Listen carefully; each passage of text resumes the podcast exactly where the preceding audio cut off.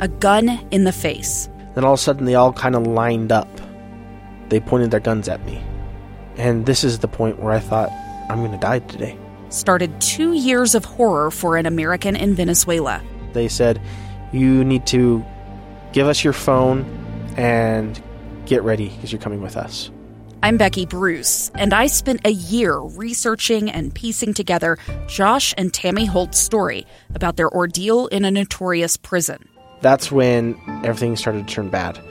We had another pound on the door. Boom, boom, boom. And there was the police once again.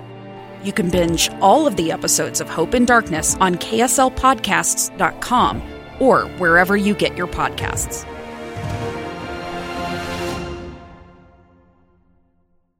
Welcome back. We are into the final hour of today's episode of Live Mic. 206 is the time, and that means, as is the case every day at this time, that it is time for the top two stories at 2 o'clock. The top two stories from today's program at 2 o'clock. What qualifies to be considered one of the top two stories? Well, it's something that I could envision chatting with my family about around the kitchen table as we get together for uh, dinner in the evening. We're looking for uh, something to talk about. We've already uh, made the rounds sharing with one another how our respective days went. and then we move on to the news of the day. We move on to those things taking place throughout the country and our community uh, that may impact our lives or that impact the lives of our loved ones uh, or may uh, steer the shape of our communities going forward. Anyway, uh, top two stories uh, of today. There's going to be a little bonus. I just got uh, some interesting news out of Texas. I'll get to that in just a second. But the top two stories, we'll call it two and a half. We'll do the top two plus that little story out of Texas.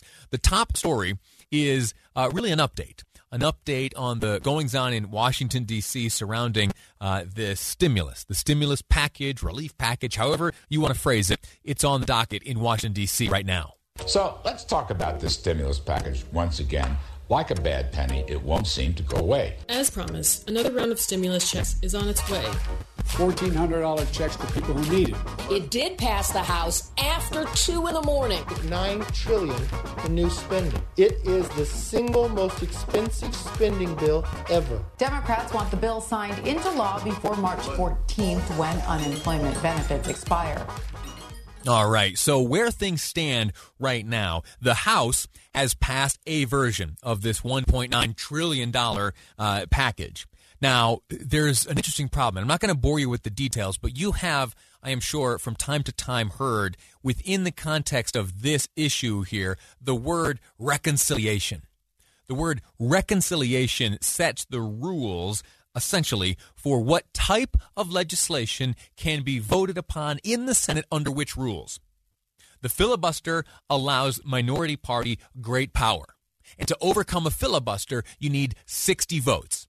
That requires the cooperation of what, 50, or I'm sorry, 10 Republicans? Well, that's not going to happen.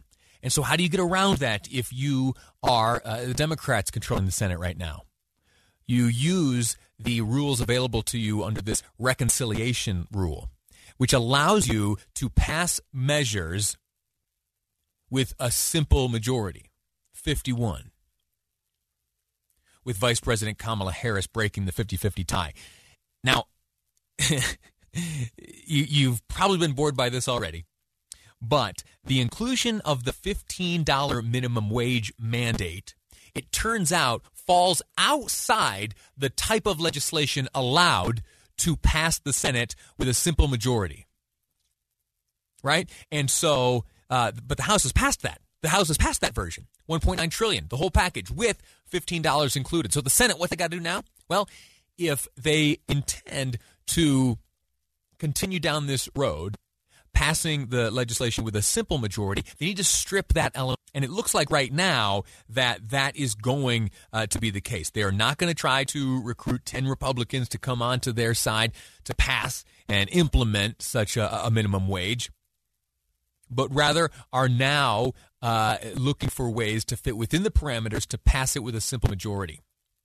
And in addition to that, they are looking for ways to, via other forms, by other means, implement a minimum wage. Just uh, about a half hour ago, uh, Speaker Pelosi said that the battle for minimum wage is uh, is far from over. She said, "quote Just because this may not survive the Senate right now doesn't mean the fight is anywhere near over." She said that uh, $15 minimum wage is wildly popular and that the current federal 725 rate is pathetic. We'll see how that turns out. But uh, the the question of a fifteen dollar minimum wage is very likely off the table, and so what goes forward will be uh, you know whatever uh, whatever version of that one point nine trillion dollars is left. Right, and I don't think it cost much to implement minimum wage, so we're still looking at one point nine trillion dollars. All right. Uh, anyway, that's that's the first top story. Tomorrow uh, in the Senate, there is going to be debate on this. There may be uh, there may be additional amendments uh, in addition to removing the minimum wage features. There may be additional. Uh, amendments that will require a subsequent vote in the House. So, to, to predict a timeline, I, I, couldn't tell you. I, I don't know. I don't know. Uh, but the highest of likelihoods is that something will pass and it will likely include uh, that $1,400 direct payment. So, uh, regardless of what you think about the overall bill, uh, there's a good chance you stand to, to, to, earn some money on this deal, like it or not. Uh, all right, the second top story today has to do with a wealth tax. Uh, we walked through earlier a plan proposed by uh, Massachusetts Senator Elizabeth Warren, where she would impose on uh, those individuals, those Americans with a net worth north of $50 million, a, a 2% tax on their net worth annually across the board uh, and not income. Uh, important distinction. This isn't an income tax. This is taxing their net worth. And if it's over 50 mil, well, you're paying 2%. And if you get if you if you're someone lucky enough, you've worked hard enough, you've gamed the system sufficiently enough, and you have yourself a net worth north of $1 billion, there's a surtax on top of that 2% of 1%, meaning that you're shelling out 3% of your net worth annually until the law changes or they bleed you down to below the billion dollar mark. Something interesting, though, I'd point out there are a number of these uh, ultra wealthy folks who have said, "Yeah, you know what? I've got plenty of money. Tax me more. Tax me more. We got to close this wage gap. Yeah, sure. We got to close the the uh, inequality here in these United States. Sure, tax me." I learned of something this morning. Uh, I'm a little embarrassed. I didn't know this was available to people until today. Uh, but did you know that you can make contributions directly to the United States government? Yeah, yeah, there is a within the Bureau of Fiscal Service. Number one, didn't know that bureau existed, uh, but it's a .gov, and I checked it out. It's real. Uh, since 1843, there has been an account established to accept gifts such as uh, bequests from individuals wishing to express their patriotism to the United States. That's how the government website phrases it.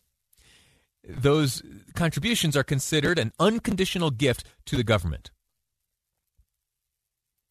You can write a check or money order uh, or pay online uh, directly to the United States Treasury.